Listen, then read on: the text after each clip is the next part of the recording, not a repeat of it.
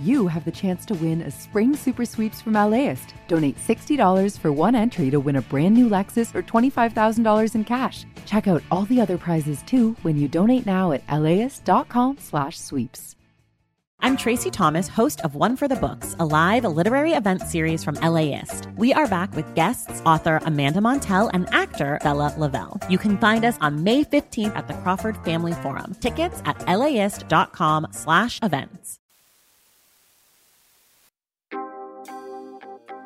It's Air Talk here on LAist 89.3 and live streaming on Instagram at LAist Official, where you can join the conversation and come spend some time with us. It's so nice to be with you on a Friday. Later on this hour, we're going to look at the evolution of the so called third space. You know, those places that kids and teens hang out that aren't home or school. You probably had one yourself growing up. What do today's third spaces look like, though? And do young people even want them? That's all coming up. I, of course, want to hear about the places that you found community when you were young. A little bit later, it's Food Friday, and we are going to sip some teas courtesy of La Tea Tea House in Culver City. They just got delivered, and I am so excited. We're also going to take your calls on the best boba in SoCal, so stick around for that, okay? But we start with an eye on City Hall today. It's faced a flurry of scandals lately racist tapes, corruption on the council, toxic workplaces. Enter the Los Angeles Governance Reform Project. That is a group of university leaders out this week with their final recommendations on ways to improve accountability and equity in city governance. The co chairs of the project are with me to share. They are Angemarie Hancock, Executive Director of the Kirwan Institute for the Study of Race and Ethnicity at The Ohio State University, also formerly a professor at USC. Angemarie, thank you so much for coming on. Uh, great to be with you, Austin. And Gary Segura, a professor of public policy, political science, and Chicano, Chicana studies at UCLA. Gary, thank you so much for coming on today. My pleasure. Well, Professor Hancock, to start us off, uh, talk to me a little bit about the significance of this moment in Los Angeles history where, in the wake of so many s- scandals, we're now plotting a path forward that involves some major changes to the way that the government serves the people of Los Angeles. Yes, I think that's one of the things that we can think of as one of the key takeaways from what happened in 2022 when those uh, audio tapes were released. Mm. Um, I think people were shocked, people were amazed. Um, not so much, and this was what the telling moment was not so much that these conversations happened, um, but that they were happening um, seemingly without it with impunity right folks were just talking explicitly open about the way in which redistricting was taking place um, you know and using such racist language and homophobic language um, mm. and so i think that really launched a moment in time here in los angeles for all of us as a community to really come together and say what are the key moments? Um, so a lot of our work really centered on figuring out what that consensus in uh, Los Angeles really was about, um, and then what did that mean for the future of how government should be more responsive, more accountable, and more transparent.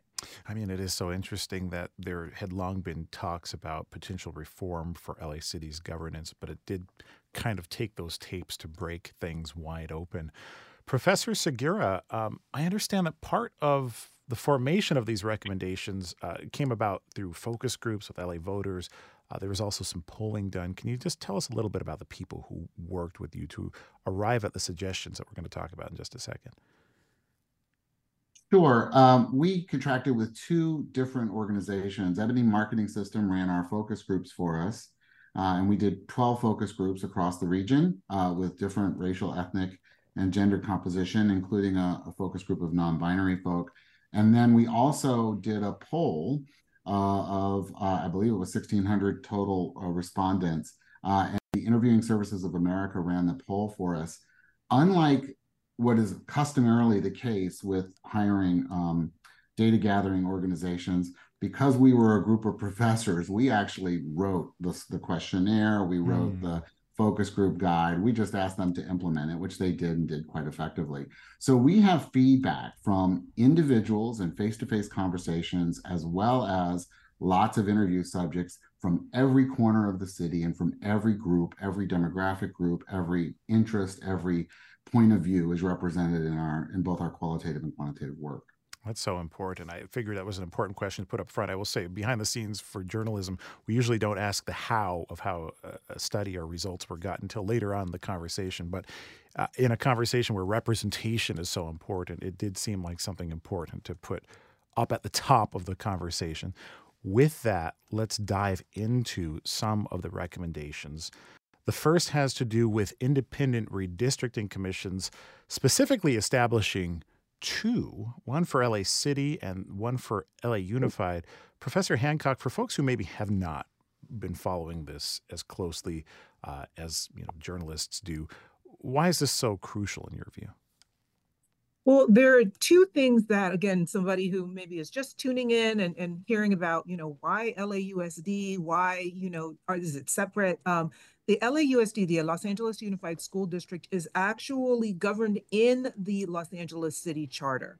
Um, and so one thing that we thought was really important, particularly uh, Gary and my colleague um, Fernando Guerra from Loyola Marymount, mm, yeah. he took on the responsibility of really diving into the LAUSD specific parts of what we did because we wanted to make sure if we were going to recommend an independent redistricting commission that we would do so in a way that would certainly talk about what needed to happen in districts that are affecting, you know, who gets elected to the city council, but we also needed to think about the way in which there might need to be a commission for the LA Unified School District, again, elected based on different districts, not the same districts as city council. So we wanted to make sure we addressed both of those at the same time and didn't ignore or overlook LAUSD. I mean, I found it also interesting in here that there's a three year residency requirement, there's disclosure rules for political donations, and based off of the people you spoke to about this, about 75% of them said that they would vote yes uh, on a policy like this. Professor Segura, the next recommendation that we've talked a lot about here on LAist, actually, it's this recommendation to increase the size of the city council from 15 members to 25. And included in that, this is what I found really interesting five at large members, which I'm what I'm getting from that, and you can let me know if I'm right or wrong on this one, they would not be assigned to a particular region. Can you tell me a bit about this recommendation? Uh, that's actually not correct. Okay. So we have five regional seats. So they're elected at large within that region, but not citywide. And the idea we have here is that for every four uh, single member districts, there would be um, uh, a, a, council member who would represent the region as well. Mm. Um, and the idea there was twofold. First of all, why enlarge it? We have more than a quarter million souls in every city council district in Los Angeles. It stretches the ba- the boundaries of what anyone would consider local representation. Uh, 260 to 270,000 people per district. By increasing the number of districts, you reduce that. But the second problem has to do with the number of ways that people can contact, uh, have their voice heard. And right now, because each member of the, the our electorate, of our citizenry, of our community is represented by one and only one person, that's their conduit. And if that's not a good conduit for them, they're not going to have their voice heard. So in this case, by having these superordinate districts, these uh, four district uh, regional districts, every member of the Los Angeles community has two members who represents them on the city council. And then the third really important issue has to do with the ethical implications. So one of our concerns was the, all the all the scandal that's enveloped City Hall in the last several years, and a big part of that is the unwritten but clearly used rule that land use decisions are made by the city council member in whose mm. district it occurs. And that makes that person a czar over huge amounts of, of uh, profit and revenue and the flow of money and development and so forth. And the reason we're given by city council members for this deference is that the one council member from that district, he or she is the only person who knows that neighborhood well.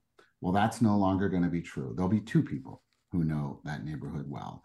And we want to do away with that veto. We think it invites problems. Talking right now with Gary Segura, co chair of the Los Angeles Governance Reform Project, professor of public policy, political science, Chicano Chicana Studies, UCLA. Also with us is Ange-Marie Hancock, co chair of the Los Angeles Governance Reform Project, also professor, executive director of the Kirwan Institute for the Study of Race and Ethnicity at The Ohio State. And uh, what we are talking about right now is uh, some final proposals put forward by this project that would change uh, governance in LA City, of course, if uh, they are voted on. Uh, Professor Hancock, I, I, do have to ask about expanding uh, the council, and I come back to the numbers on the people who that you worked with, who you spoke to, who uh, said they would vote yes on this or they would vote no. Um, when it came to at least 21 seats, 75, about 76% of registered voters said, yes, sure, 21 seats sounds good. You up it to 25 seats, um, you get 66% support. So that support actually falls when you start talking about more seats. Now, what I'm thinking just off the top of my head is, you know, expanding districts, more people means higher costs.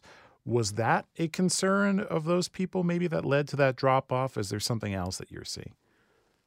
Well, certainly we got lots of questions about costs in the focus groups. Um, and so one of the things that we did, and one of the things I think is really unique about this effort is our team and a group of researchers that worked with us produced about 18 different research briefs where we chased down every rabbit hole, if you will, um, to kind of see what the implications would be. And one of those was uh, a budgetary analysis. Um, and what we discovered is that if we were to increase the council to the size of 25, it would represent a cost increase of less than one half of 1% of the city budget.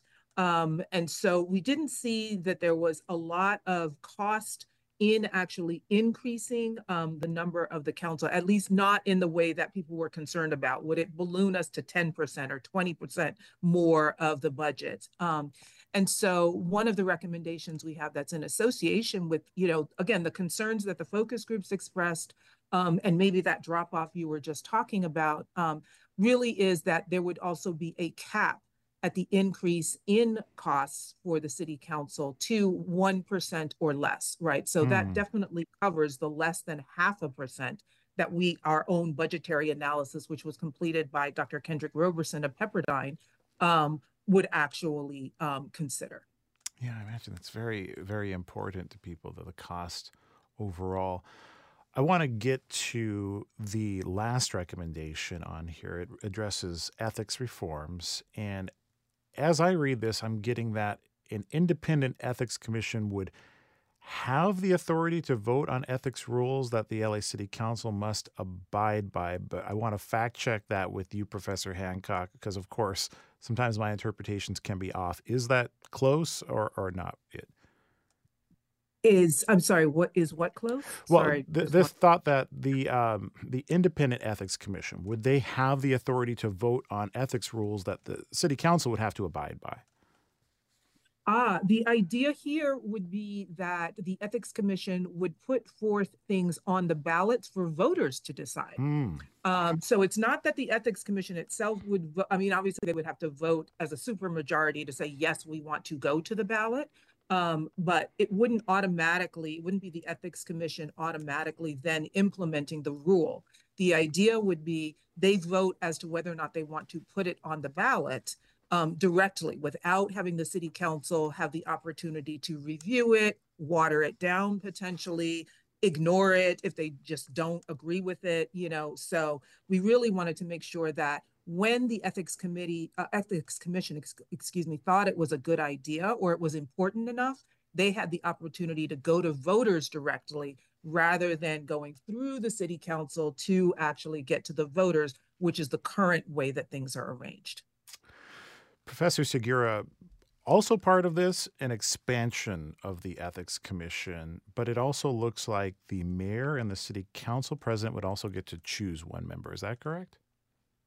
Yeah, so right now our ethics commission is appointed by elected officials uh, with a, a, fairly substantial uh, set of criteria that we would want to impose. So we would like to impose a selection criteria on the Ethics Commission, similar to the criteria that we impose on the newly created independent redistricting commissions in terms of how someone must, uh, what qualifications someone must meet to be considered.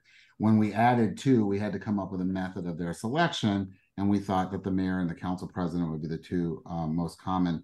One suggestion that came up in a public presentation was that maybe there should be a different selection process for the ethics commission. Speaking only for myself, I'd be open to that. Uh, but our biggest concern is that the ethics commission have capacity. And by increasing its size, by making sure it has a well-funded budget that cannot be cut if city council members become unhappy with them, mm. uh, that they have access to hiring their own counsel, that they would not be held under the thumb of the elected officials, that they could act on the basis of what they thought was best without fear of retaliation that might make it impossible for them to do their job. So our ethics proposals, including the expansion, is just designed to give the Ethics Commission more capacity.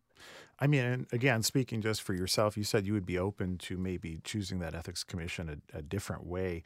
Would that maybe be a way where the mayor and uh, the city council president would not get to choose a member?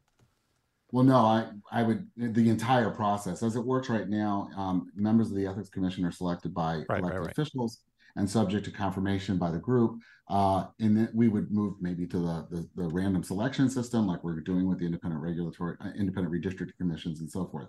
Uh, but again, we have not worked on that as a group, and I don't want to speak out of turn. That was just my own view after uh, a question we received publicly yesterday. Of course. That's Gary Segura, professor of public policy, political science, Chicano, Chicana studies at UCLA.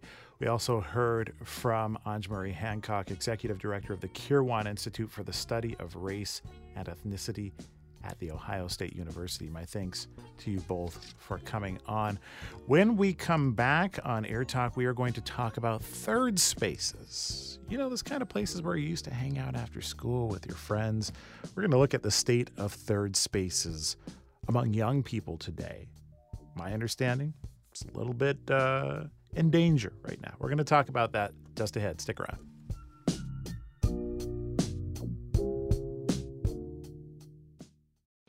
Support for LAist comes from Will Geer Theatricum Botanicum, returning with a season of outdoor summer repertory theater on its scenic stage in the woods of Topanga, with picnicking in the gardens before the show. A Midsummer Night's Dream is back, along with The Winter's Tale, Wendy's Peter Pan, and Tartuffe Born Again, set at a TV station in Baton Rouge. And for a contentious election year, Bernardo Cubria's The Hispanic, Latino, Latina, Latinx, Latin Vote. Tickets at theatricum.com.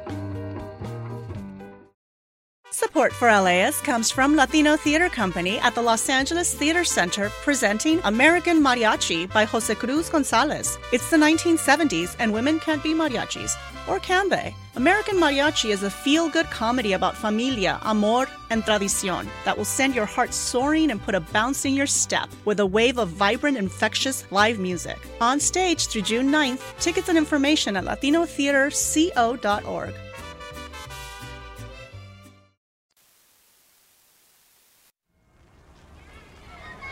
It's Air Talk here on LAist 89.3 and live streaming on Instagram at LAist Official. Let's take a walk down memory lane. When we were younger, so much younger than today, our skin was smooth and taut. We didn't groan when getting up from chairs. We were too young to take on meaningful employment. Yeah, we had to go to school, but when that bell rang, at the end of the day, it was almost as if the Liberty Bell herself was singing, Come out, play, live, and oh, the places we would go. Maybe it was a park or maybe a mall. For high school me growing up in Rancho Cucamonga, shout out Rancho, it was the parking lot outside of Corky's restaurant just off of Haven. Nothing fancy, just a place where we could gather with friends to talk, play, goof around. So these are called third spaces. Sad fact though, many adults don't have one now. And young people, most of them are trading FaceTime for screen time. Now, it's been a rough few years for third places. The pandemic hit our social lives hard. We know this. So, the question here is where are young people gathering, if at all?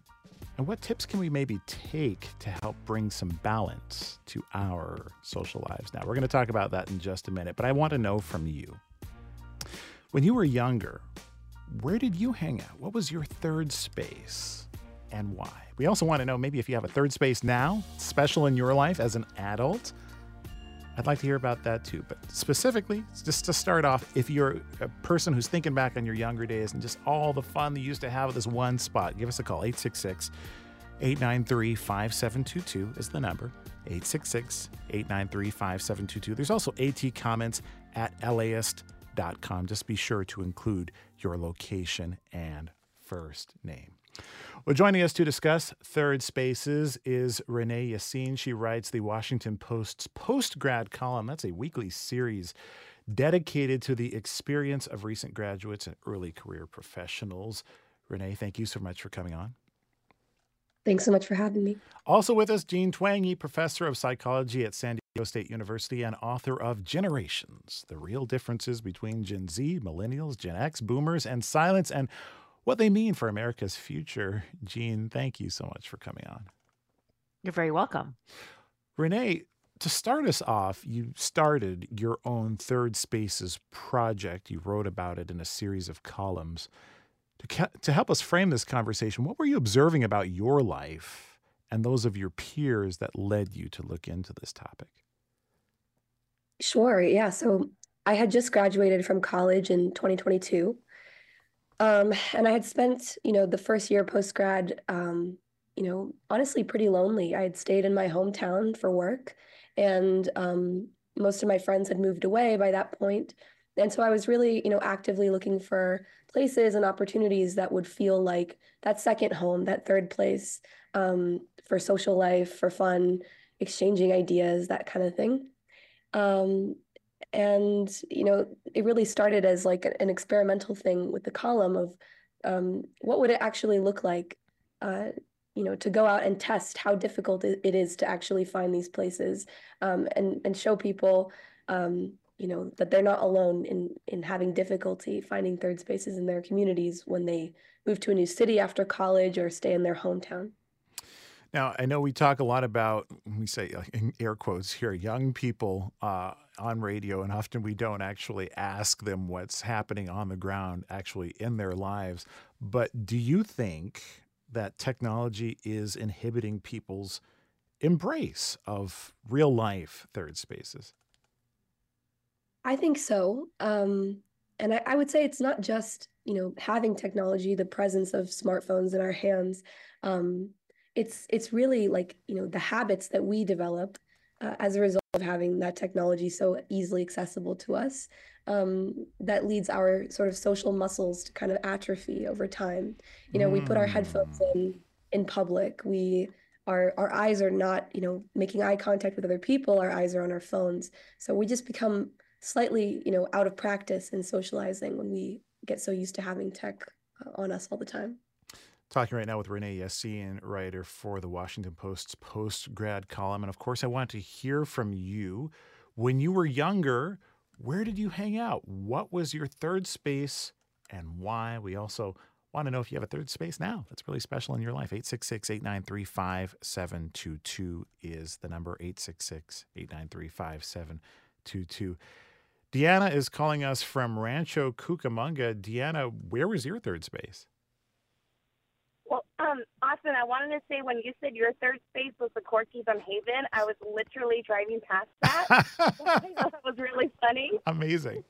And then, as a um, Inland Empire millennial, I loved hanging out at the Montclair Plaza food court oh. and the oh. Victoria Gardens food court.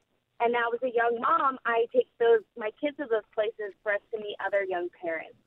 Oh, that's so wonderful that it stayed with you as you've grown up and you've gone through the different stages in life. We also used to, just growing up in Rancho, go to Victoria Gardens. I think specifically it was to talk to girls, but uh, it's so nice to hear that you can find a use for it, you know, after the age of mm, 15 or so. Uh, that's Deanna and Rancho Cucamonga. Deanna, thank you so much for sharing. 866 893 5722 if there is a third space uh, that you uh, grew up with that you would like to shout out that you have a lot of pleasant memories from. Now, I want to bring up some breaking news for you. The Los Angeles Chargers have fired head coach Brandon Staley and general manager Tom Telesco following last night's embarrassing loss to the Las Vegas Raiders. Uh, we're watching that story for you here in the LAist newsroom, but I wanted to raise that breaking news as we continue. Jean Twenge, professor of psychology at San Diego State University. When did we start to see the decline of the third space? Well, um, I think the most interesting trends are just when we started to see overall the decline in teens and young adults spending a lot of time with each other in person, whether that's a third space or at each other's homes. Um, and we have great data on that from mm. time use surveys. And there was a decline starting around 2000, but it was pretty gradual until about the early 2010s when the smartphone became ascendant and social media became much more popular. And at that point, there was just an enormous decline mm. in the mm. Amount of time that uh, young people spent with each other, whether that's going to the mall or driving around in a car or just hanging out with each other. So, did virtual hangouts, and when you say it, it sounds so obvious because I think about what happened to our social life. And granted, I was coming of age as technology was, uh, you know, it was, it was starting to show up in everybody's lives, but it just wasn't as advanced yet. You know, we were playing Snake on our uh, Razr phones. We weren't quite at the stage where, you know, they're swiping videos endlessly online. But do virtual hangouts uh, did they in any way replace social hangouts or in real life hangouts? But specifically, did they replace the social benefits, or are we not getting those benefits from those? Yeah, I think that's exactly what what happened. So, uh, what Renee was saying is is really captures it that it's a habit or it's a social norm, and the social norm and habits have shifted. That it's not as much the norm anymore to hang out with your friends in person those online strategies for communicating um, have really won out. But the question is, does that matter? Because a lot of people have made this argument. Oh, you know, young people are just um, communicating with each other, hanging out with each other online. So hmm. that's what teens have always done. They're just doing it in a different way. Well, one way to answer that question is Does it matter for mental health and happiness? And it does because people who spend more time online are less happy and more likely to be depressed. And those who spend more time with each other in person, it's the opposite. They're happier they're, and um, less likely to be depressed. I know this goes back a very long way, but I recall there was a real push in the 80s, 90s. Teens wanted their own phone in their own room or something like that.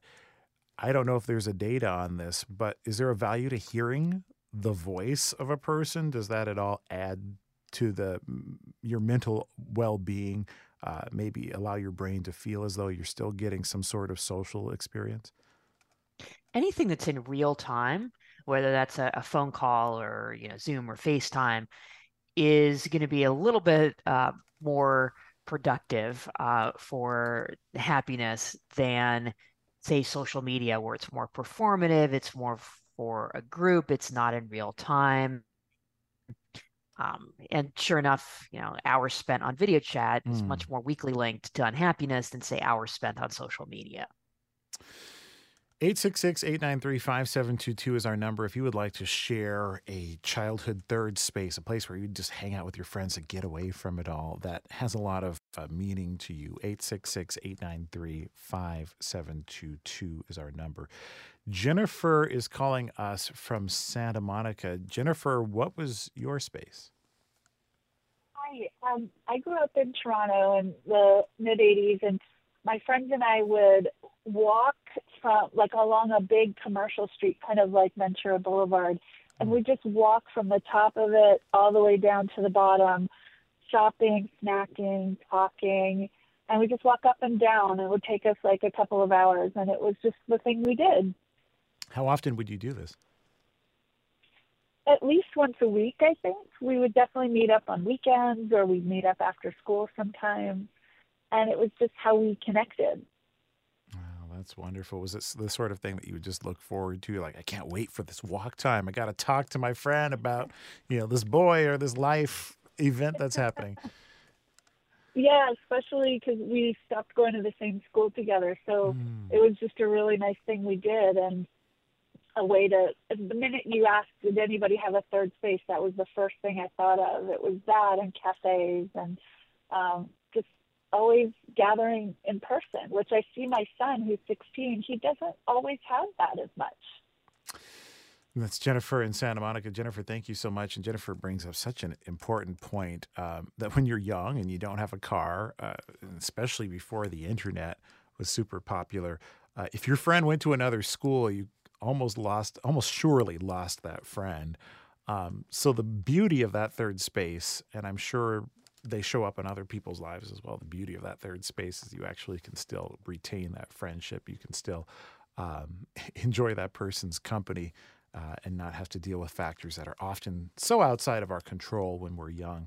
866 893 5722 is our number if you have a third space that you would like to share that has special meaning to you. That's a place you maybe went when you were younger, hung out with friends, had food, hung out, goofed around. That's what I want to hear about. 866 893 5722. Also, AT comments at laist.com. Chris is calling from Cerritos. Uh, Chris, what have you noticed about the third space adjacent to your life? Um, I've, well, I'm a tennis coach, and um, I've noticed that the, the students that I have in my class, they they use that time for their third space a lot. Mm. Like this has been going on for like years, you know. Um, so they use that as their third space. Um, they they've developed like relationships. They've met, you know, friends for, you know, for a lifetime through that. And then I noticed that they they study all day, so when they come, when they have time to finally like do their own thing, they go to tennis class, and they use that as their third space. Wow, that's Chris in Cerritos. Chris, thank you so much for sharing. 866 893 5722 is our number if there's a third space that has a lot of meaning to you. I want to come back to Renee Yaseen, who writes for the Washington Post's post grad column, because Renee, you've been writing about this and you kind of went on the journey yourself. You took us along with you. You tried out rock climbing, uh, pottery studio. This is as an effort as a young adult, fresh out of college, to find uh, connection what were some things that you noticed when you started putting yourself out there, maybe about yourself or about just the nature of relationships? Yeah, I mean, it was really transformative for me um, to make that intention, you know, for six weeks. Um, it was, you know, obviously part of my job, uh, which made it a little easier to have that mm-hmm. kind of discipline and consistency with it. Um, but that honestly, you know, improved the experience for me um, is just having that consistency. It's really important to have the the right intentions of like, yes, I'm going to go out into public and I'm going to talk to new people and ask them questions about their lives. Mm. Um, I think I learned, you know, really something about the power of asking questions, asking good questions, and actively listening. Um, people love when you ask them questions about themselves. People love to talk about themselves, and it's just really interesting when you can, you know, uh, you know hear someone's life story in, in a third space hmm. um, so you know staying curious is something i really learned during that time um, I, I, also think uh, i learned a lot about body language and the importance of you know projecting the right kind of confidence oh. when you ah. are uh, you know going to a new place alone sometimes we can kind of shrink ourselves when we're a little nervous um, right. or we don't make eye contact we're not used to it we're used to looking at our phones in every awkward silence but um, for me, you know, I had to really learn that actually, if you can project confidence in your mannerisms and your body language, then it sets the tone and sets other people at ease when you're having those conversations.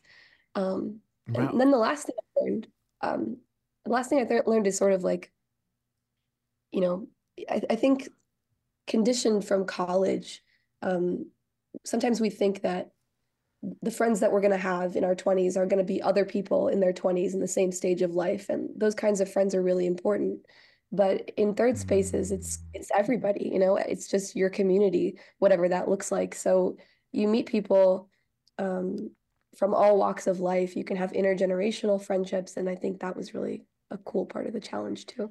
I, I love this part. One of your pieces, you said, unsurprisingly, forcing myself to go to a new place every week has dramatically improved my small talk, body language, conversational skills, uh, particularly when it comes to asking good questions. And I found that so powerful for me. I think that in day to day life, I tend to lean toward being a bit of an introvert. Uh, and even for a time was tempted to think that oh the people who are out there and they can just start small talk and start conversations they just naturally have some ability uh, that I do not possess. Um, and what I really enjoyed about this, um, about your take on it, is it kind of reminded us that well, when you start anything, you're bad at it, uh, mm-hmm. but you get better at it if if you keep the momentum. And it sounds like you have a pretty good momentum now. I hope so. Um, it, keep it going. yes, definitely something you can learn, and and you know, vice versa. If you don't use it, like you will lose those skills. So. Um, I, th- I think my my top advice to you know recent graduates or really anyone is doing your best to just be consistent and you know scheduling your social time into your life. Uh, don't just wait for it to happen to you. You know. Yeah, that's so important. This year, my wife and I have made three new friends, and we're so overjoyed because each time it's because we kind of just took a leap out there. We just started talking to somebody. And then you realize that you have not yet met all the people who you are going to love in this life. And it's just a wonderful thing. Uh, Christian is calling us from La Crescenta. Christian, what's your third space? Hey, how are you this morning? Um, I wanted to talk about like I'm a kid from the 80s, so I think like third spaces, third places, they're just so important and they are kind of gone from our society. So when I was a kid, you know, you go to the mall, you would congregate in these places where you came together. There wasn't any talk of religion or politics, mm. and it was just a place, place to congregate and commune as humans, which we don't do that much anymore. We're the most communal creatures on earth, and we don't commune. Um, and in oddly enough, in the last couple of years, I started playing pickleball, which a lot of people have played.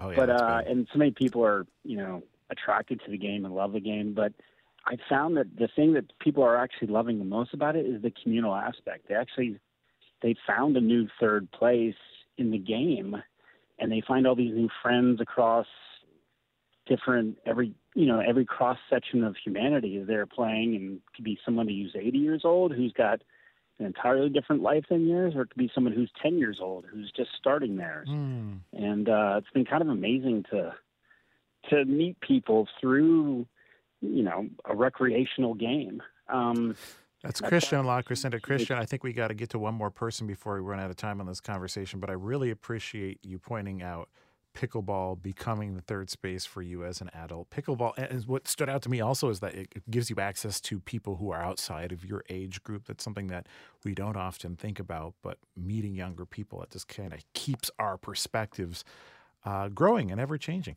Sandy is calling us from Mar Vista. Sandy, what was your third space? Hi. Well, I I grew up in the late 50s and early 60s, and we used to hang out. This is in Brooklyn, New York. We used to hang out in front of a friend's fourplex that she lived in. About 30 or 40 of us would get together every Friday, Saturday, and Sunday night. We would all walk over there. It was about 10 blocks from my house. Um, and uh, it was great. Uh, I went on to a different high school than most of them with my brother, who's a year older. So the boys were a year older than the girls.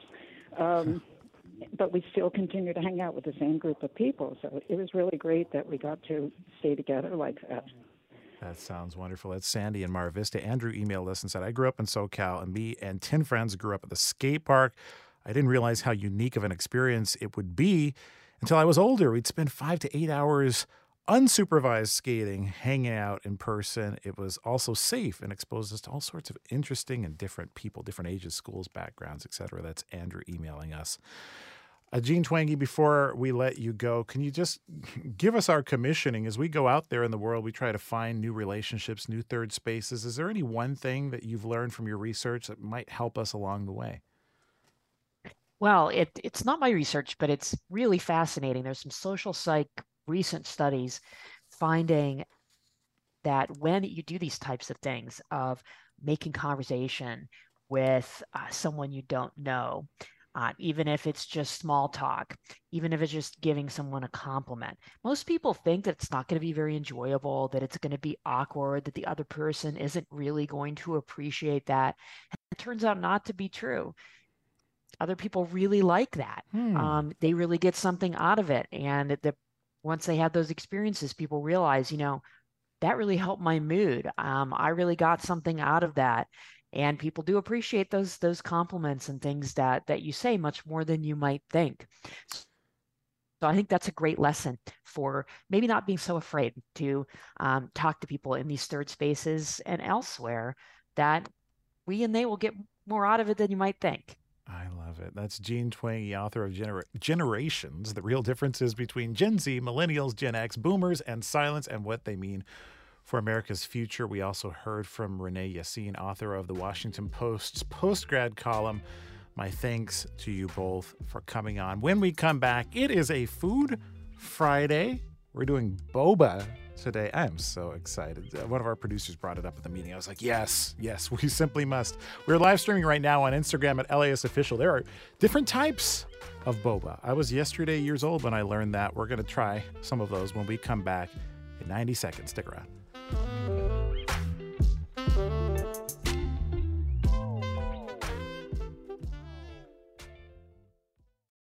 Support for LAist comes from Will Geer Theatricum Botanicum, returning with a season of outdoor summer repertory theater on its scenic stage in the woods of Topanga, with picnicking in the gardens before the show. A Midsummer Night's Dream is back, along with The Winter's Tale, Wendy's Peter Pan, and Tartuffe Born Again, set at a TV station in Baton Rouge. And for a contentious election year, Bernardo Cubria's The Hispanic, Latino, Latina, Latinx, Latin Vote. Tickets at theatricum.com.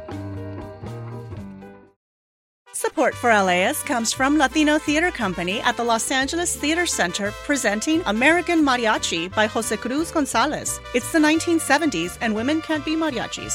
Or can they? American Mariachi is a feel good comedy about familia, amor, and tradicion that will send your heart soaring and put a bounce in your step with a wave of vibrant, infectious live music. On stage through June 9th, tickets and information at latinotheaterco.org.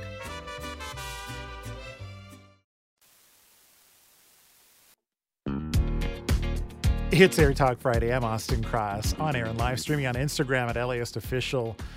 Oh, I just love Food Fridays. And, you know, I love Fridays in general, not just because I get to spend them with you, though that's great, but Food Fridays mean that I get to try some wonderful things here uh, in studio, share wonderful things with you. Uh, and today we're going to be sipping on boba or bubble tea, if you prefer that name. It originated in Taiwan in the 80s and has since become a drink enjoyed worldwide. Now in SoCal, it's hard to walk down any street without seeing a shop offering up those little balls of tapioca that I just love to mash with my teeth. You know that feeling, right? Joining us today to talk about its origins and its popularity is the founder and owner of La Tea Lounge, Jack Shao. Jack, thank you so much for coming on today. Thank you, Austin, for having me. And it's I, an honor. I, I really have to thank you because in front of me, uh, there are Mm-hmm. five different incredible looking beverages and uh, just a little cup of the Mm-hmm. uh, boba, usually I, they're tapioca, I believe, pearls uh, that I'm going to try in just a second. But c- can you Mhm. talk us through a little bit of the brief history of, of boba tea and maybe even what boba means? Definitely.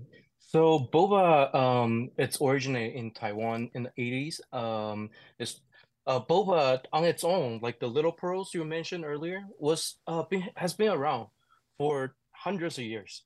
Um, tapioca has been uh, uh, in our diet, in our culture, um, for for many many well many hundred years. Um, then the uh, boba has been like uh, utilizing the the tapioca have been utilizing as an ingredient in foods like they made it in the noodles because of a Mm. ca- interesting characteristic and so uh, the bubble tea was invented around the drink um uh around the tea drink uh back in the 80s where uh the boba was served on its own as a dessert. Uh that's how it was and uh tea on its own. So um, in the early 80s, there's two shop claim they invented bubble teas where they served both the boba and the tea. Mm. The name of the shop are like Chun Shui Tang and uh Minyan. I'm from Taichung, and Mm. so it's my hometown. I I'm aware of those. They they they're really good. So in the 80s, a little background. Um, uh, it's booming. The economy is booming, and people are really busy. So there's a lot of tea shops serving iced tea, like like cocktail drinks. And um, there's like it's a gathering shop, and this shop happened to well, both shop claim they both uh, they both serve boba on on the side as a dessert. And one of the employee Ah. happened to drop the boba accidentally in their tea drink, Ah. and that's how it, it well uh, how how it, became a phenomenal. Wow. Um, once they try it, it went crazy, and it just spread around uh, all over Taiwan. Now you see everywhere in the world, and uh, the term boba tea or bubble tea there's actually like two um like it came from uh the tea shop originally um earlier i was mentioning there's like a, a lot of tea shop uh, right. the name of it in direct translations, of uh, uh phone tea huh. um in in in chinese uh pao mo hong cha because uh the tea shop uh before they even put boba in they are already called that because they shake the tea where the after shaking the tea, there's foam on top. So bubble tea, that's where it came from. And once they drop the boba in, they serve it. It's more of a reason to call it uh, boba tea or bubble tea I because the see. the foam and the pearls all like y- you know. Let me reintroduce you like real quick. pearls. Talking right now with Jack Shao, founder and owner of La Tea Lounge. If you're just joining us, it is Food Friday here. I have five incredible looking drinks in front of me right now and uh, the boba pearls, and I've got to get them all uh, in in the next five minutes. But just to start off, I'm going to try the um, actual the beads, the the boba bubbles themselves. Uh, Jack, what is it about yours that make them special? Definitely. Hmm. So my grandmom used to make Oh. boba, like the dessert I was telling you about. Uh, she used to sell it as a street vendor on its own as a dessert, Hmm. That's so good. over ice, or on its own, just slurping it. Mhm. Um, like like a chewy dessert, like gummy bear. So in front of you, like if you uh if you want to try, try the boba. This is how boba is supposed to look like. Our boba is made from scratch with my grandmother's recipe. It tastes unlike Um, anything that I've ever had before. Can I just say I'm getting a brown sugar note? Thank you. Or, or like almost like a Yes. molassesy finish. Um, and it's not Exactly. super, some have like a dense chew to it. And this one kind of strikes the perfect balance. It is chewy, but it's not like you're, you're fighting it. hmm Definitely, and that's how boba should be. Um, we don't we don't have any coloring preservatives, so if you you, you can Mm. see the boba, you can Mm. see through it. And we roast the boba, uh, we roast the brown sugar, the uh, the marinade that goes into the boba from from scratch, uh, like my grandmother used to. Give that a nice smoky caramel tone that you mentioned, molasses molasses Wow. tone. I'm so thankful that you thought to share your grandmother's recipe with us. Uh, thank you for that. Definitely. That's so, so wonderful. Really quickly, Jack, I want to dive into tasting some of these drinks real quick. I have in front Yes, of me please. the brown sugar milk tea. Mhm. Um, if you would like, just give us some, some brief tasting notes as I try it, and then I'll share my thoughts Mhm. on it too. Definitely. So brown sugar milk tea are utilizing the my Mm. grandmother's recipe, brown sugar syrup with the boba in, and the tea we use is a blend we I created, um, with Assam blend and Assam black tea and Mm. Ceylon blend. So you after drinking it, you'll you'll taste a hint, uh, very strong tea notes, but Yeah. not overly, not over overpowering your palate, like bitter. Right. You I've noticed. you won't you won't find that. I've noticed some bobas I've gotten, they kind of almost have an orange color. Or it's almost maybe a fake vanilla flavor in there. Um, This Mhm. is entirely different though, because it has an airiness to it. Uh, it's got an apparent Mhm. freshness. Um, you can just tell that a lot of care went into it. You know, like I can tell you thought about every Thank part you. of it, right? Um, just Yes. reminding folks, uh, Instagram, LAist official, LAIST official. If you'd like to see some of these magnificent beverages, they're not your standard, you know, Dixie cup uh, kind of drinks. Um, and you mentioned your tea blend. That's also very unique. I haven't encountered Mhm. a place. Usually, I think that they use one specific tea. Sometimes I think it comes from Thailand. Um, You Mhm. ventured out. I'm going to try your Earl Grey milk tea. Um, Earl Mhm. Grey usually has bergamot oil drink? in it, right? Yep. Yes. and it has a lot of herbs and uh, even saffron. And Saffron, uh, okay. the drink is designed. Um, it's not just your typical Oh. Earl Grey tea latte. We actually create a Mm. foam goes on top like a cream float, like a root beer float, but on the tea drink. And the uh, so the way you enjoy it is just pop the lid, take a sip. You'll first Wow. taste the uh, Earl Grey cream, then the Earl Grey milk tea. Following it, it gives that refreshing and uh, strong aroma that you look for on- in the Earl, Earl Grey tea. So good. And we use organic, uh, organic Earl Grey to make all our ingredient. It's not a typical uh, practice for uh, bubble tea business because mostly it's imported from a factory. Uh, it's, it has show life over a year. Jack- That's something I was not taught, and that's not how my grandma used to do it. Mm. And that's something we want to stay true to our brand. Jack Shao, I've got about one minute to get him one more tea. If Mhm. I could choose between, in front of me, I have an ube creme brulee, incredible, or a tiramisu chocolate milk tea. Which one should I choose? Well, for for you, I will I would like you to try the tiramisu. That's will try another one of our signature. And, and as I That's try another it, drink. I just want to ask you really quickly with like the minute that we Yes. have left. But I mean, what does it really mean to you? Because you're sharing your grandmother's recipe with people Mhm. in Los Angeles now. Um, that, that sounds special. That sounds really wonderful. Mm-hmm. What, what does it mean well, for you? Well, it means Mm. a lot. It's about our culture. Um, growing up, me and my cousin, um, every time we go to our uh, grandma's place, she always um welcome us with, "Are you hungry?" That's her way of caring and love. And in our culture, that's huge, and that has a deep, in fact, uh, effect in me. So that's something I, I, I, well, I would like to carry and practice my business with. It's about caring and sharing our culture and love, uh, like treating your family. You, you don't want to serve something you, you won't enjoy with your fr- friends and family, right? So Yeah. at least that's something I, I want to inherit and pass it down and practice the business as how my grandma used to used to do it. I will mention that I have been uh, sipping the tiramisu chocolate milk tea. And it is so good. It's unlike anything I've had. People are asking, I'll remind you, that was Jack Shao, founder and owner of La Tea Lounge. That's L A T E A Tea Lounge, located in Culver City. Jack, thanks so much for coming on today. It's my pleasure, and uh, I cannot do it without my uh, business partner, my cousin. Wait, wait on. Your cousin out in our green room right now. Props to your cousin for bringing it in so early in the morning. I really appreciate it. I'm Austin Cross. This is Air Talk on a Friday. Film Week is coming up next. Thanks so much for hanging with me today.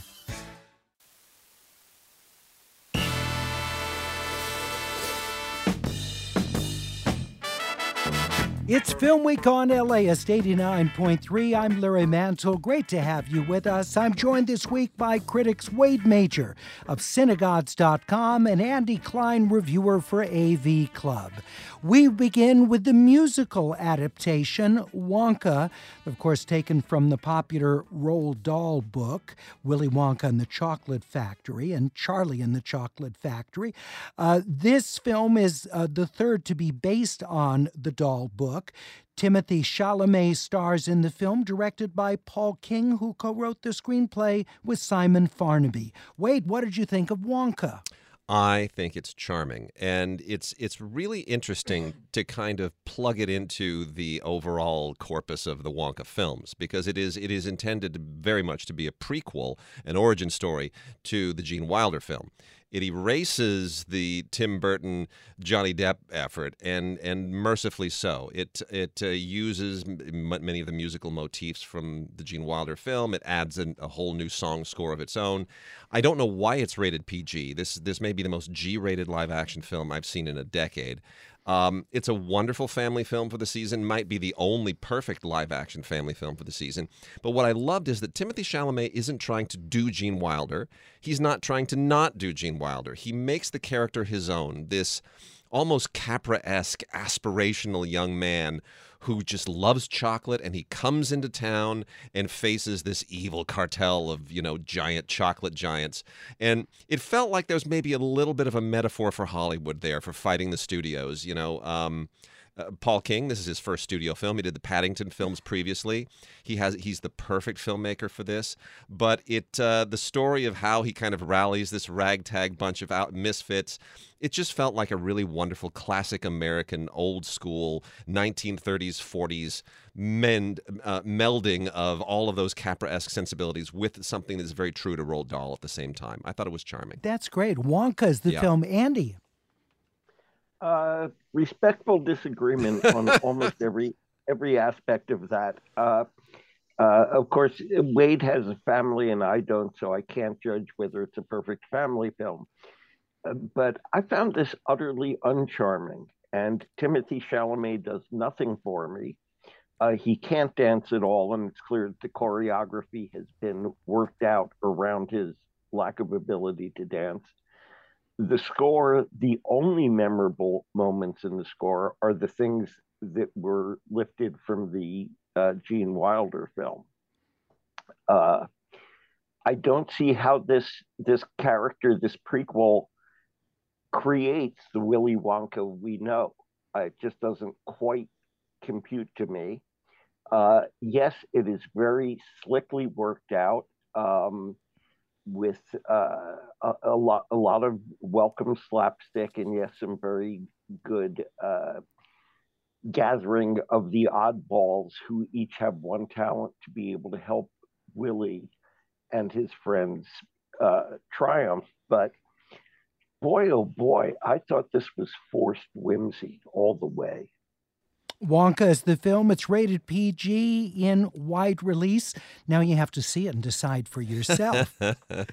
Zack Snyder directs and co wrote Rebel Moon Part 1, A Child of Fire, sci fi action adventure film. Uh, part 2, The Scar Giver, is scheduled for release in the spring of next year. Wade, what did you think of this Part 1 of Rebel Moon? Yeah, I was I was at the premiere last night, which Netflix spent a ton on. Uh, fa- fabulous party and hors d'oeuvres afterwards. They do it Uh, at the Egyptian? They did it at the Chinese. Oh, Chinese, And then they okay. put a tent over the, they blocked off the Hollywood Boulevard, put a tent up. It was amazing. So uh, I, I, I feel a little bit guilty having to say I didn't hate it. Um, you know, here's here's kind of the problem, and I've had a real up and down thing with Zack Snyder over the years. I used to just hate his movies mercilessly and, and say so, and then I had to eat a little bit of crow when his his Snyder cut of Justice League came out, which I thought was terrific. Not perfect, but really ambitious, and and you know did all of the things that I'd always faulted him for not doing this is a little bit of a backslide and and I don't want to say that it's a terrible film but the problem is that he seems to be falling into the Wes Anderson trap of being um, uh, kind of hemmed in by his own style and expectations. And so it begins to feel like a pastiche of his own greatest hits and the characters feel very straitjacketed into accommodating his style and the expectations of that the slow motion you know the the, the camera flare with the sunrises and the you know the kind of uh, uh, slick metallic look to everything. It's all there but there really isn't much of a soul to it. It feels like a almost like an R-rated Star Wars film drained of its humanity. This presumably was originally a pitch for some kind of Star Wars universe story, which never made it there. So, um, you know, it's got elements of uh, samurai films, especially the Seven Samurai, westerns, maybe a little bit of Last of the Mohicans, uh, big he- healthy helpings of Dune. A lot of the look is apparently borrowed from heavy metal, including the the logo, but it's still derivative. It just feels as though we have seen every single one of these pieces somewhere else and better done. And part of me was thinking, I can't wait for Dune, the next Dune Yes, yeah, film, part two, to, to yeah. see to see how this kind of film is done correctly. Um, again, it's not bad. It's going to be great for his fans. I mentioned this to a, to a friend of mine who's a Zack Snyder fan. I said, "Yeah, it's derivative of all this." He goes, "It sounds great." well, good. Knock yourself out.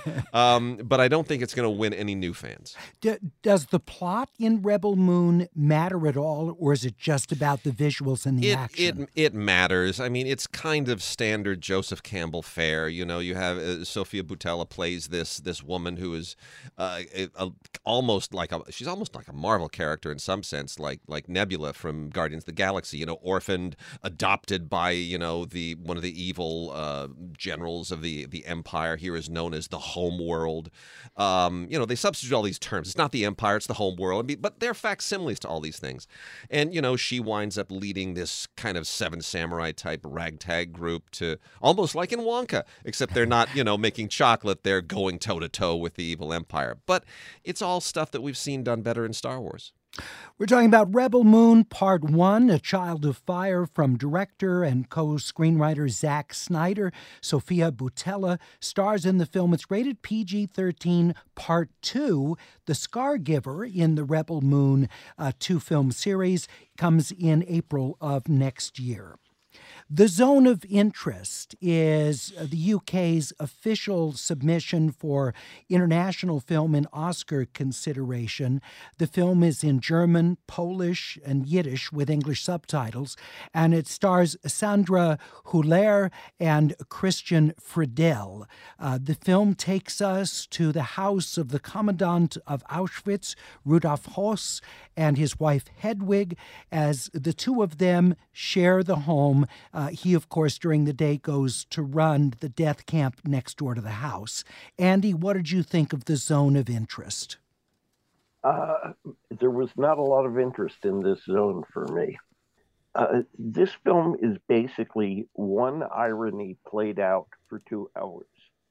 Uh, and that irony being this, you know, seemingly well to do family with normal relations and their day to day stuff.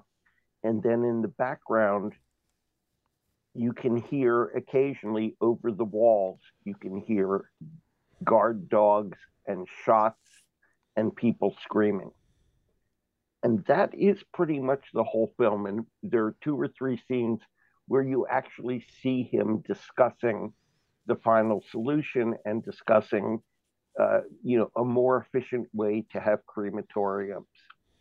All of that is fine in and of itself, but you know, sometimes presenting the banality of evil is itself banal, which I found here. Now, this film just won the big critics prize from the group Wade and I are in, the Los Angeles Film Critics Association.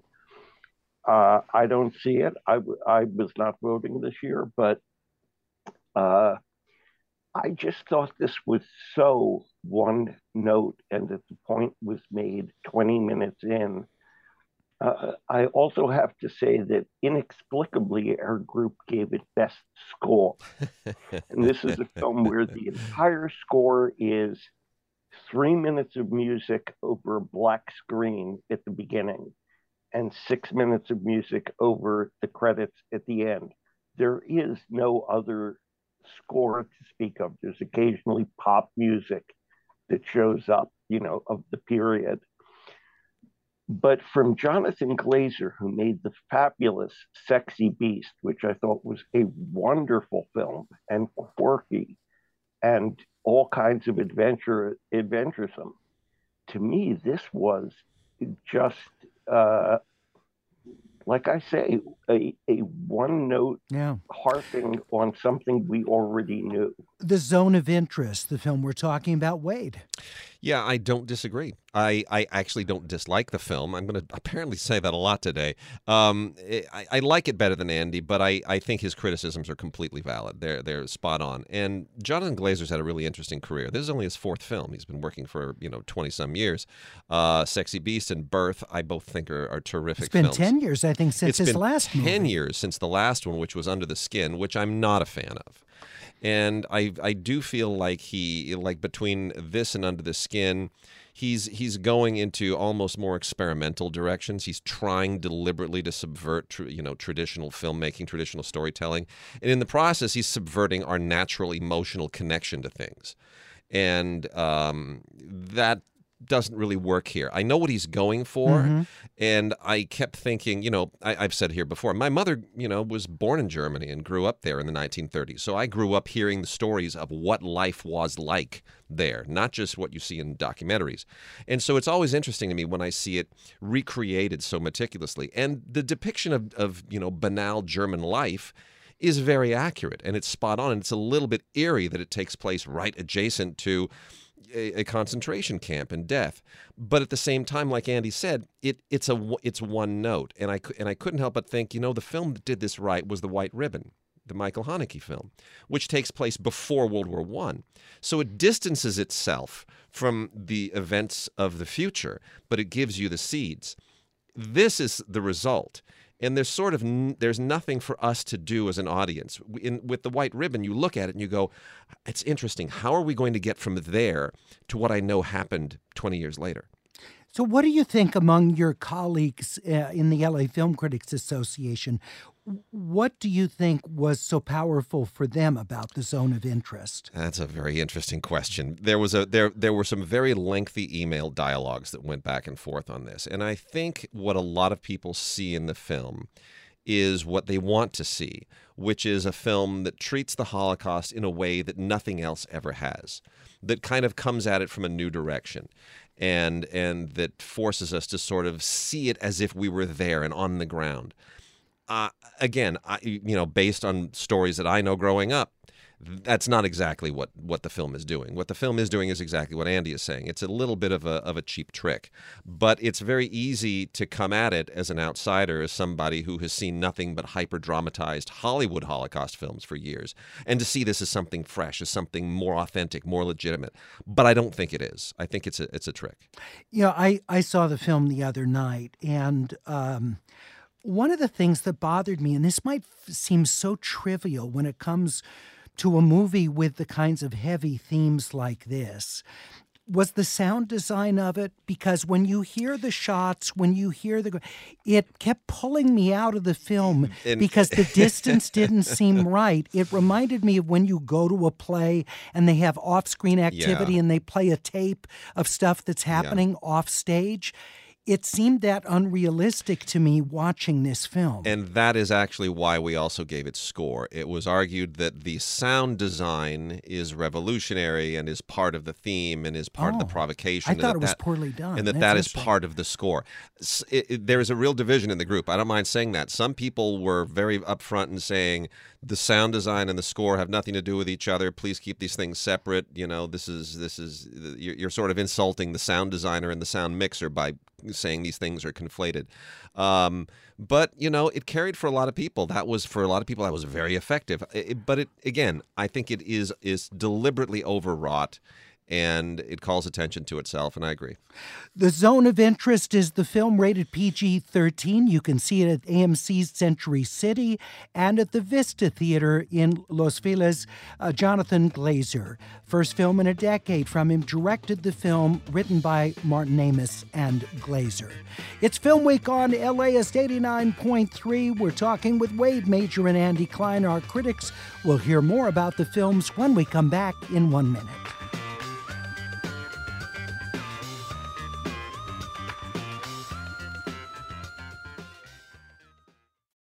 Support for LAist comes from Will Geer Theatricum Botanicum, returning with a season of outdoor summer repertory theater on its scenic stage in the woods of Topanga, with picnicking in the gardens before the show. A Midsummer Night's Dream is back, along with The Winter's Tale, Wendy's Peter Pan, and Tartuffe Born Again, set at a TV station in Baton Rouge. And for a contentious election year, Bernardo Cubria's The Hispanic, Latino, Latina, Latinx, Latin Vote. Tickets at theatricum.com. Support for LAist comes from Latino Theater Company at the Los Angeles Theater Center presenting American Mariachi by Jose Cruz Gonzalez. It's the 1970s and women can't be mariachis.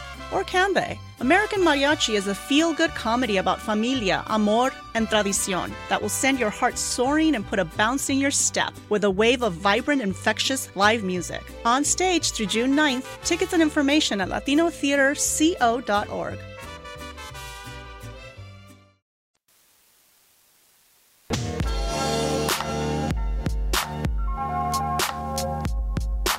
It's Film Week on LAist 89.3. Larry Mantle with critics Andy Klein and Wade Major. In case you tuned in late, I know you still want to hear the reviews of Wonka starring Timothée Chalamet, Rebel Moon Part 1, A Child of Fire from director Zack Snyder, and The Zone of Interest, which has so much critical buzz, chosen by the LA Film Critics Association as their feature film of the year. You can still hear those reviews by going to laist.com or by downloading the Film Week podcast wherever you get your audio.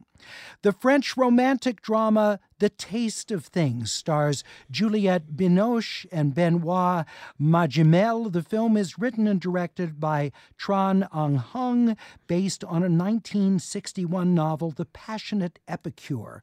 Wade, what did you think of The Taste of Things? Do not go to see this movie hungry. okay. Don't.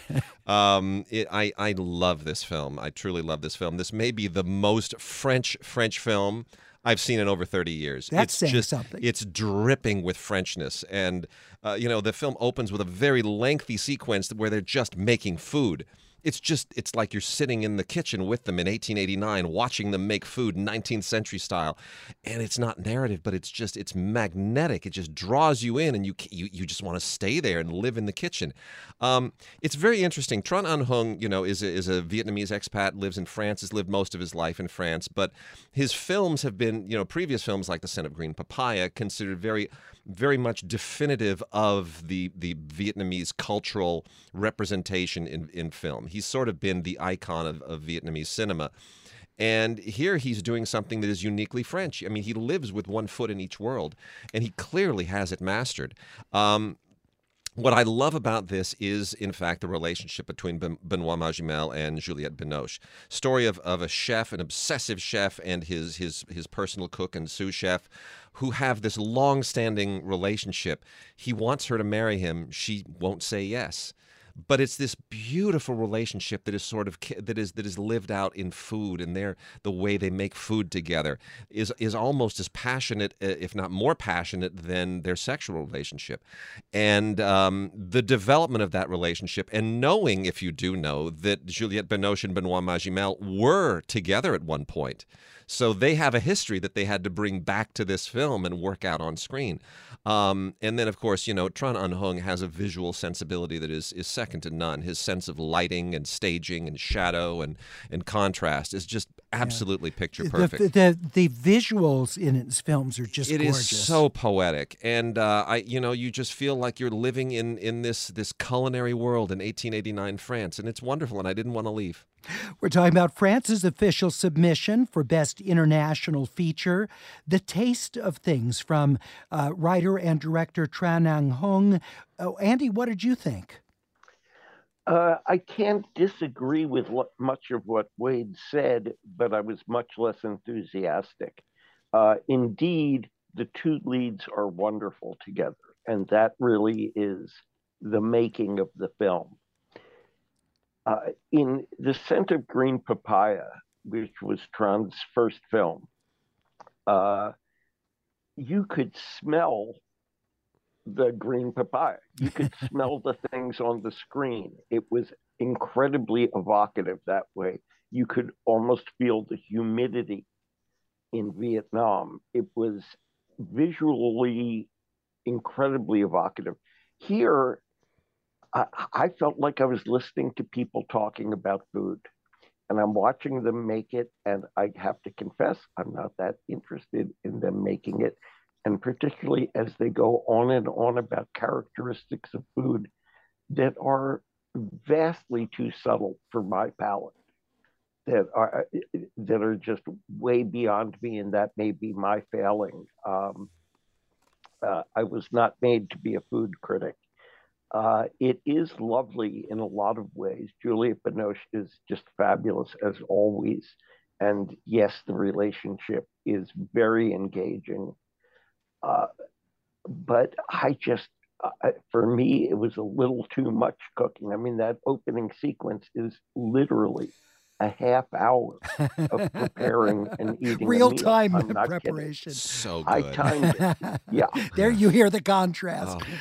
We're talking about the film The Taste of Things, the French film written and directed by Tran Anh Hung. Uh, it's unrated. You can see it at the Laemmle Royal Theater in West Los Angeles. And then uh, in February of next year, it opens for a wider audience. Again, France's official submission for Best International Feature to the Oscars. The comedic drama American Fiction tells the story of a frustrated novelist whose whose book gets keep uh, keeps getting turned down because uh, it's it's not considered to be commercial um, and and what is is uh, typically purchased for quote black novels. Jeffrey Wright stars in the film. Tracee Ellis Ross, Issa Rae, Sterling K. Brown in the cast. The movie's written and directed by Cord Jefferson, based on the novel Erasure, written by Percival Everett. Andy, what do you think of American Fiction? I quite like this. Uh, first of all, it was great to see Jeffrey Wright in a lead role because I think he's a wonderful actor who has been in supporting roles for just about everybody. Um, the premise here is a very over the top satire of just how stupid the white literary establishment is. And even though I think that they are, they're not quite this but it's satire. Well, it, yeah, it's, Uh, a, it's a satire. Yeah. I mean, he's a guy who's who is just furious when he sees his books in the African American section rather than the literature section, which is totally understandable. Uh, he decides, just as a joke, to write the most, uh, to take on another ID of a gangster and write this incredibly violent memoir with all these, uh, you know, just dumbing down his language and giving them exactly the kind of patronizing, oh, this is the real Black experience stuff. He does not mean for it to be published. And of course, as you can predict, it's a hit. It gets published and it's a huge hit. Uh, and he is struggling with his guilt. I mean, he keeps trying to sabotage it. At one point, he figures he can stop this whole process by insisting that they change the name of the book to the world's best known four letter word. Let me stop you there, Andy, because we don't want to get too far into the film Okay. and reveal what happens. But Okay, but Wade, but what what did you can- think about American Fiction? Absolutely loved it. I think this is a great film, one of the best films of the year. It's going to get Oscar nominations, especially for screenplay and for Jeffrey Wright, guaranteed. Uh, watch me eat those words if they screw it up. But but no, I think this is a great, great film. Um, Cord Jefferson, it's his writing and directing debut as a feature. He's been a TV writer for some time, very successful TV writer. Uh, but here he really brings something incredibly personal to this. You know, uh, Cord Jefferson is biracial, so he has again, it, like as with uh, Tran Anh Hung, he has a foot in you know one foot in two different worlds, and and he sees a lot of our racial politics through a, a for as hypocritical in ways that may, others may not. You know, he sees it from all these different perspectives. And so he comes at this and says, I'm going to tell the story of a black man who is black and who is proud to be black and who has a black experience that does not fit any mold. It's a black experience because it's his. Yeah. And because he's black and you thereby you have to take him at his word.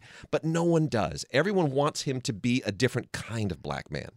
They want him to be their kind of black man, the kind of black man that assuages their conscience, that makes them feel better about racial politics.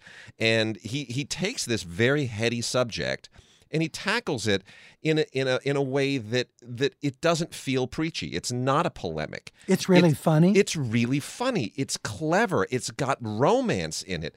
It's got really insightful family dynamics. I mean, everything about Jeffrey Wright's family in this movie is really compelling. His relationship with his brother, with his mother, with his sister.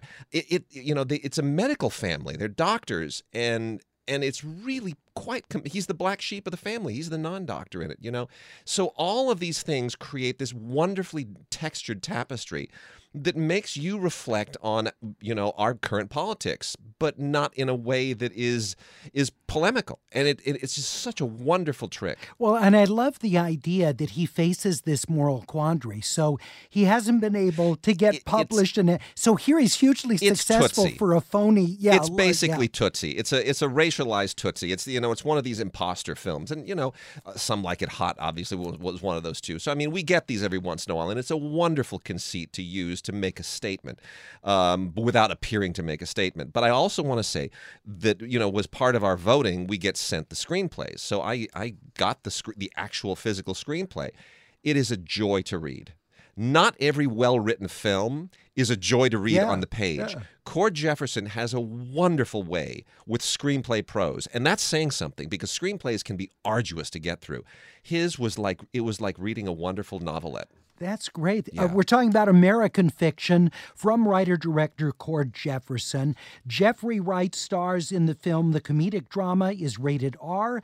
You can see it in select AMC theaters. Freud's Last Session stars Anthony Hopkins and Matthew Goode. Matt Brown is the director and co screenwriter uh, with Mark St. Germain, and it's based on a play written by St. Germain set on the eve of World War II towards the end of Freud's life. The film sees Anthony Hopkins as Freud invite the iconic author C.S. Lewis for a debate over the existence of God. Wade, what did you think of Freud's Last Session? It's well done, but I just it didn't work for me. And I and this is the kind of film that I normally love. I mean, this has me written all over it. Yeah. The the problem here is that it's it's theorizing about an an event that may have taken place based on the the loosest of extrapolation, which is that Freud met with a, a certain professor. Well, could that professor have been C.S. Lewis? Well, yeah, it could have been 500 other people too. You know, we don't know, but but he tries to have the. It's appealing because Freud was an atheist. C.S. Lewis, obviously, a, a man who went from atheism to belief and became sort of a, a the, the preeminent uh, Christian theologian of his era, and it, it it wants to sort of put those two giants in the room and have them wrestle over the subject of God. The problem is they don't really wrestle very convincingly over God. Freud is not represented as very Freudian, and when you consider that Anthony Hopkins also once played C.S. Lewis, he Uh, played the that's other side of this in Shadowlands. Yeah, yeah. Uh, he got that right. So I, I, I kept wondering, well, why isn't Anthony Hopkins telling them that you know Matthew Goode, the way the character is written for Matthew Goode is not C.S. Lewis, not even close. He doesn't conjure up any of C.S. Lewis's arguments. He doesn't bring the you know the firepower that C.S. Lewis brought. And and by the same token, Anthony Hopkins isn't really bringing the gravitas of Freud. So it's two figures occupying the names, but not the actual flesh and blood of the two figures they're depicting. And it you know that's all in the writing. The writing is just insubstantial. It doesn't rise to the conceit that it's it, it that it's it doesn't it, it has an aspiration that it just doesn't rise to. It's it's a daunting task if It you're going to take two geniuses like this, Lewis and Freud, and you're going to have them debate the existence of God. I mean, you've you've got to really bring it. You in- in have to that. bring it, but the, but but both of them wrote copiously. It's not as if you don't have Yeah, ample yeah. source material to fill that dialogue in, to paraphrase. And it just that's the that's the problem I have. I've read Freud, I've read C.S. Lewis. I find them both really compelling and powerful. And there's enough in their own writings that there should have been more meat on these bones, and there isn't. We're talking about Freud's Last Session, adapted from Mark St. Germain's play. Germain, uh, St. Germain writing it with Matt Brown, Brown directing the film, Anthony Hopkins and Matthew Goode. It's a two-hander. The only the two actors. Wait, is that no, right? there, there, there are others, more? but it's it is for the most part a two-hander. Yeah. It's rated PG 13. You can see it at Laemmle's Royal Theater in West Los Angeles. It opens next Thursday and goes into wider release in the new year. Uh, we can at least get started on the Japanese action film Godzilla Minus One, written and directed by Takashi Yamazaki. Andy, just get a start, us started, please, on Godzilla Minus One. Uh, this is the Godzilla film that Godzilla f- fans have been waiting for. uh, I, this is probably my second or third favorite film of the week. It absolutely delivers without a touch of campiness. Yeah, hold hold that and we'll come back to it. Godzilla Minus One is the film from Takashi Yamazaki. It's rated PG 13 in Japanese with English subtitles. The film actually released uh, just a couple of weeks ago, but we weren't able to include it in Film Week without the a screening they were, they were able to attend. So we're uh, catching up on the film right now. We'll also hear about the documentary on the artist Anselm Kiefer, uh, who's a particularly innovative painter and sculptor. Wim Wenders, the filmmaker, turned his attention to Anselm in a new documentary. We'll hear about that. We also have a documentary coming up on Jean Luc Godard, the filmmaker, as well. You're listening to Film Week on LAist 89.3. More to come from Andy and Wade.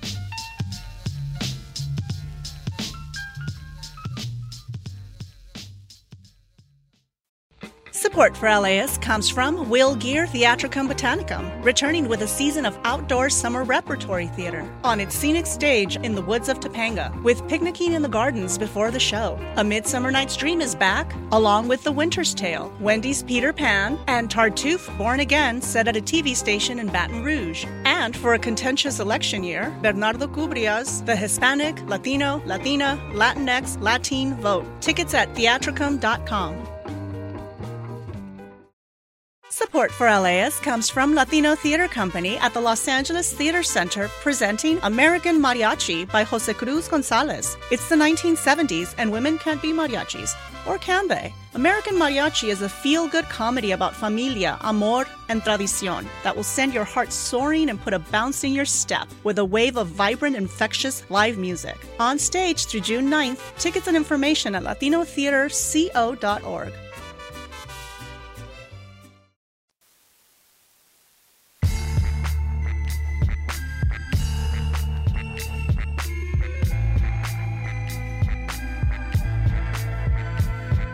It's Film Week on LAist 89.3. In case you just joined us and you feel like, gee, I want to hear all the reviews that came before, it's not too late to do that.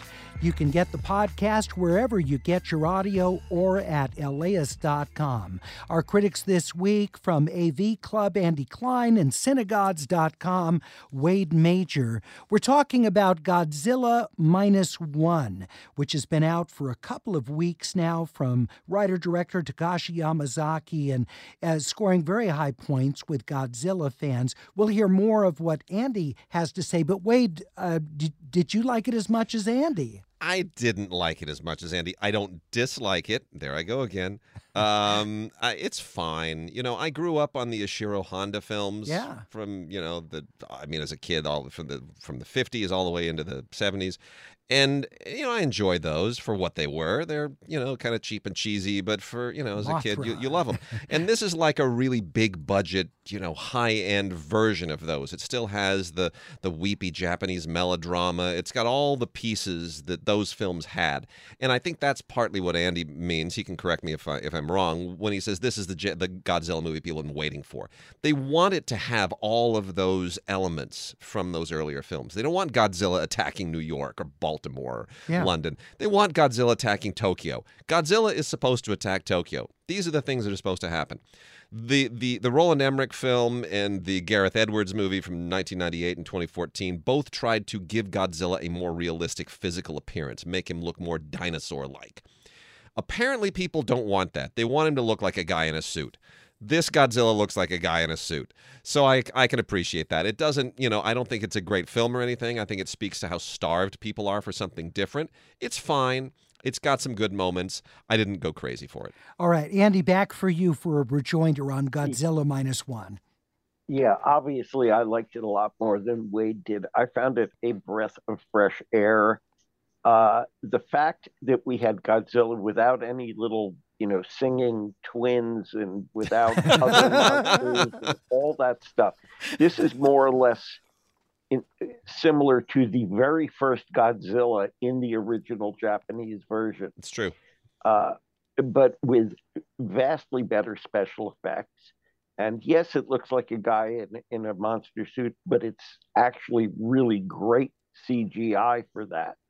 Uh, but it, it cleaves very closely to what Godzilla is supposed to look like. It's got the nuclear themes in there again, which have not always been consistent in these films.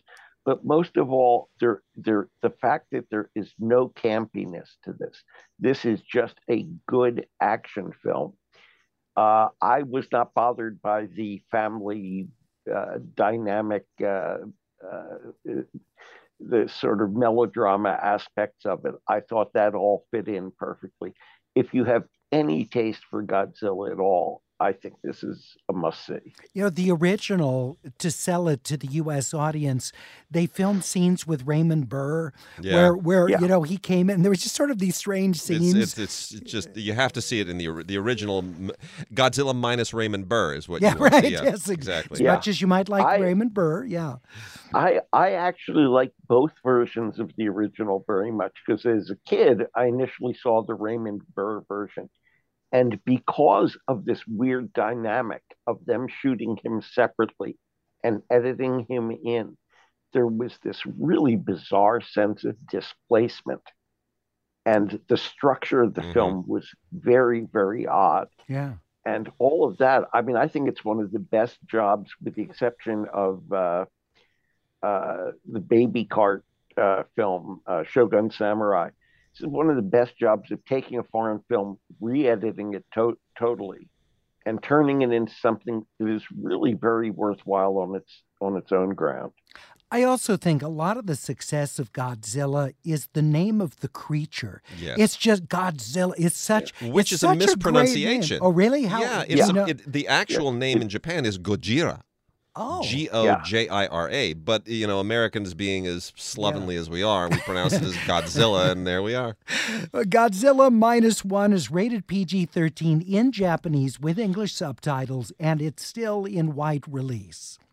Anselm, a documentary from director Wim Wenders, a portrait of Anselm Kiefer, a painter and sculptor. The film is shot in 3D with 6K resolution. Wade, what did you think of Anselm?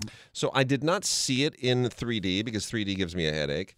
Um, so I can't evaluate the 3D for those for whom that matters. Also, full disclosure, my wife worked with Wim Wenders on four straight films, including two documentaries. So I'm I'm very very close to Wim's uh, methodology and, and process in that regard. And I have to say, this is an extraordinarily um, meticulous film. It, it took him years to put this together. It's it. I, I don't want to really call it a documentary because it's you know, documentary suggests something that this film is not. This is almost a, a meditation on the man and his work. I'm not familiar with with Anselm as a as Anselm Kiefer is the the artist, sculptor, and a, a, painter. Very controversial in some circles because he he dips into Germany's past, into into its fascist and Nazi past, and integrates a lot of that into his art and uh, the statements aren't always necessarily clear to people. But um, the way that that Wenders takes us through his art, through his life, in in an almost ethereal, dreamlike journey, you're almost floating through this in a nonlinear way.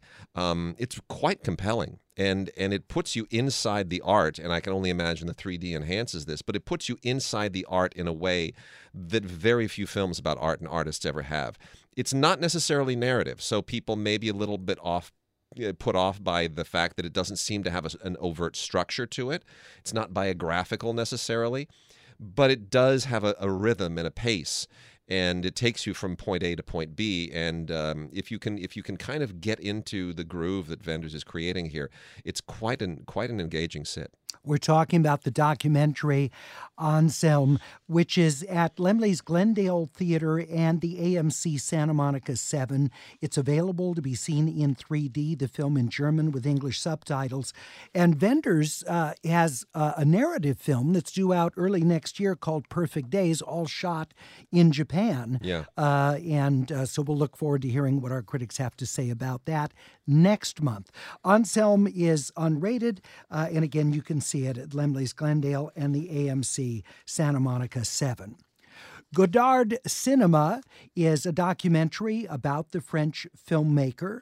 Uh, the documentary is directed by Cyril Leuthy.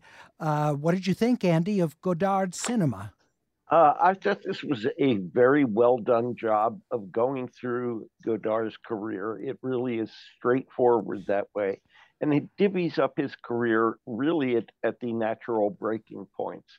Uh, it's impossible to overstate how important Godard was to film buffs of my generation in the 60s. And uh, that first eight years where he made something like 16 or 17 films, all of them totally different from each other, and all of them filled with innovation and uh, just most of them incredibly enjoyable. And that's the largest part of this film. It's it's the first, I guess, third of the film.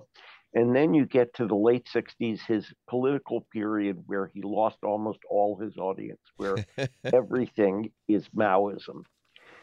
Uh, the rest of the film, you see him recuperating from his political period in two different sections when he eventually starts making things that are releasable in the United States again and that have some of the old Godard to them. I thought this was a really good scan of his career, which, you know, uh, you could do 12 hours about because he was so impactful.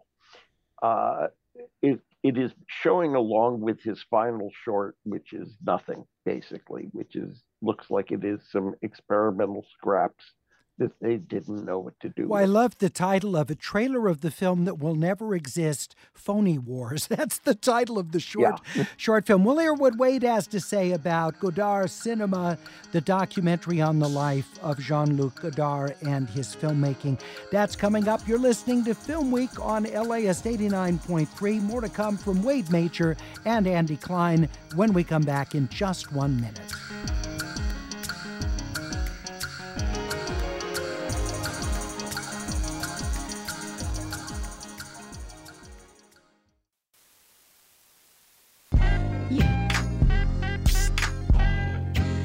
Film Week on LAist 89.3. Larry Mantle joined by critics Andy Klein and Wade Major. We're talking right now about the documentary on French filmmaker Jean Luc Godard. It's titled Godard Cinema. The film is directed by Cyril Leuthy, and uh, it's available to be seen at Laemmle's Royal in West LA. And then it's going to be opening up on Monday at additional Lemley theaters. Wade, what did you think of this documentary on Godard? So Michel Hazanavicius, who made uh, who won the Oscar for The Artist, made a comedy a few years ago called Godard Mon Amour, in which he basically just takes jabs at Godard and how ridiculous he clearly thinks Godard is with all of his self-importance and his, you know, overt political pomposity. And I, I think Hazanavicius and I probably come at Godard the same way. I recognize Godard's significance as a filmmaker. I actually quite love many of the films. Breathless, I think, is wonderful. Uh, you know, the, the, his early films certainly, I think, are very impactful. But the yin and yang of the of the new wave and of French cinema from that period are Godard and Truffaut colleagues who were friends and then became bitter enemies later in life because Godard was the the middle the, the upper class Swiss kid who turned his back on his upper class and became you know the Maoist. And Truffaut was the street kid from France who became kind of a middle class and upper class you know uh, very bourgeois and and and sentimental in his sensibilities. And so they took opposite trajectories and crossed in the middle and and and never talked again. I am team Truffaut I will say that unapologetically. Godard's films, apart from you know things like Breathless and certainly uh, you know the the more narrative stuff, um, Le Mépris, uh, you know, uh, the Contempt, I think is a wonderful film as well. But he gets on my nerves too much when he really gets in, gets into himself. And I think so much of this is about how into himself he is.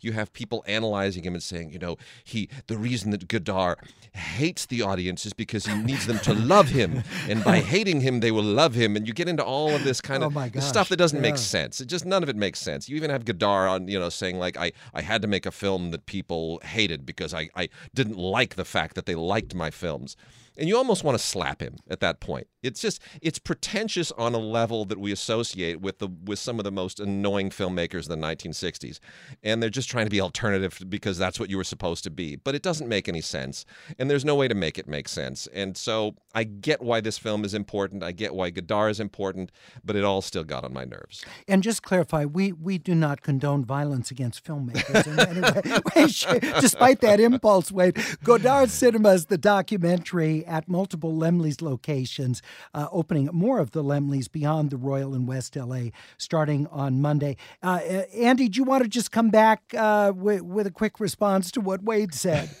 Yeah, I I wonder. Uh, I mean, Wade actually likes the same Godard films I like the most. I mean, that first eight years of films are just wonderful.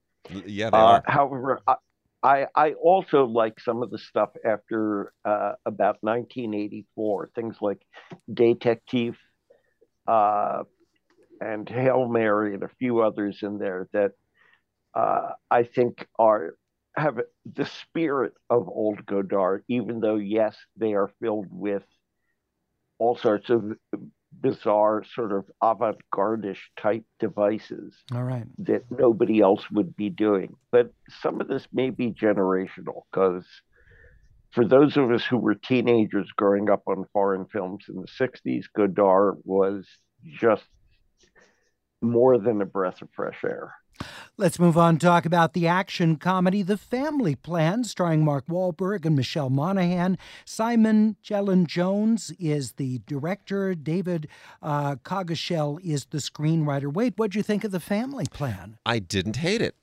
I actually that is the theme for yeah, you this week, and I actually kind of like it, although I'm not proud of it. So it's it kind of goes into one of those guilty pleasure things. This would have been a great movie in the '80s, and it's it's one of those um, those double life as a spy, double life as an assassin films. We've had a ton of those, you know, True Lies and and the French film that it was originally based on. Nobody with Bob Odenkirk. Uh, most recently is very much the same plot as this one. Mr. and Mrs. Smith, in which you have Angelina Jolie and Brad Pitt. You know, two of them in one family. So I mean, we get a lot of traction in Hollywood movies and in certainly some foreign films films out of this idea. Mark Wahlberg used to be a top government assassin. Now he's just living a wonderful family life, married to Michelle Monaghan, and they've got three kids, and they're living in Buffalo, New York, and everything is just wonderful. But he's such a boring guy. He doesn't want to ever be on social media. He doesn't want to go on vacations. They want to give him Employee of the Month. No, no, let somebody else be it. And of course, it seems like he's a boring guy, but what he really wants is to keep his face out of the media. He doesn't want to be found out because he he quit the, the the the job and all of his former colleagues have been looking for him for 10 15 years trying to assassinate him. Well, they find him. And uh, you know, the family have to go on a road trip and for about half the film he's able to keep it secret from the family. And we all know kind of where this is going to go. There's nothing surprising in this. Every single twist, every setup, every payoff, you've seen it before. But Mark Wahlberg plays it straight. He doesn't play it quite like Schwarzenegger did. A little bit, a little bit, you Yeah. know, broad. Somewhat tongue in cheek. Somewhat yeah. tongue in cheek. Uh, he doesn't even play it like Bob Odenkirk did, which is just really gritty and a little bit scary. He plays it l- like a family man. And there's something wonderful about that. It's weird to me that the two guys who became like the great movie dads are Ice Cube and Mark Wahlberg, because those are the two that originally you would think, oh, they're no, they're they're just not those people, but they are. And the secret weapon in this film is Michelle Monaghan. She is wonderful. She steps up. She measures Mark Wahlberg every step of the way. When things go south, you are on her side. You are not on his. She is the moral center of the film, and she is magnetic. And it might just be one of the most wonderful performances of her career. Well, I was going to say for a wife to not just sort of be an adjunct, Yeah. but to to be at the center of the film as well. That's that's She's unusual. it's it's incredible. It is it is very it is as much about her as it is about him. We're talking about The Family Plan starring Mark Wahlberg and Michelle Monaghan. The film is rated PG 13 and it's streaming on Apple TV Plus. We have just about a minute yet uh, left, and I, I wanted to ask both of you just real quickly, and Wade, I'll start with you. When you run contrary in your reviews to the overwhelming majority of your peers, like on the film The Zone of Interest, Yeah. which won the LAFCA uh, Best uh, Feature Film uh, honor. Uh, how do you feel about that when you feel like you're comparatively alone? I uh, I enjoy my island. I've said that before, and and this has happened to me on uh, many occasions. You know, there's the uh, Stephan Elliott film Eye of the Beholder, which I called one of the greatest thrillers ever made. Everyone else panned it.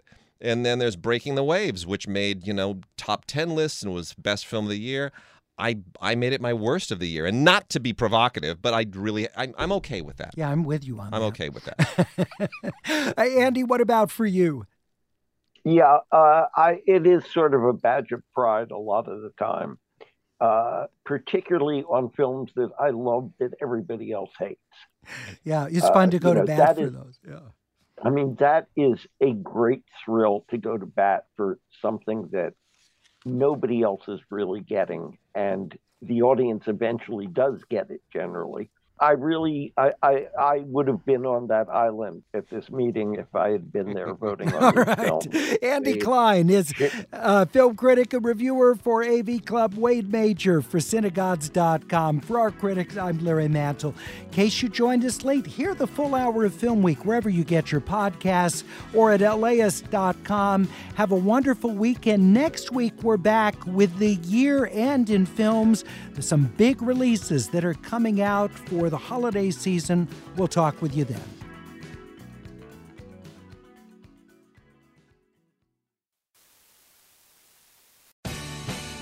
The LAist Spring Super Sweeps is happening now. You can win amazing prizes while supporting your source for local fact based journalism. One lucky grand prize winner will get to choose a brand new Lexus or $25,000 in cash. Other prizes include an electric bike from Juice Bikes and $1,000 gas gift cards. Your donation of $60 gets you one entry to win, and the more you give, the more entries you get. Donate now at laist.com slash sweeps.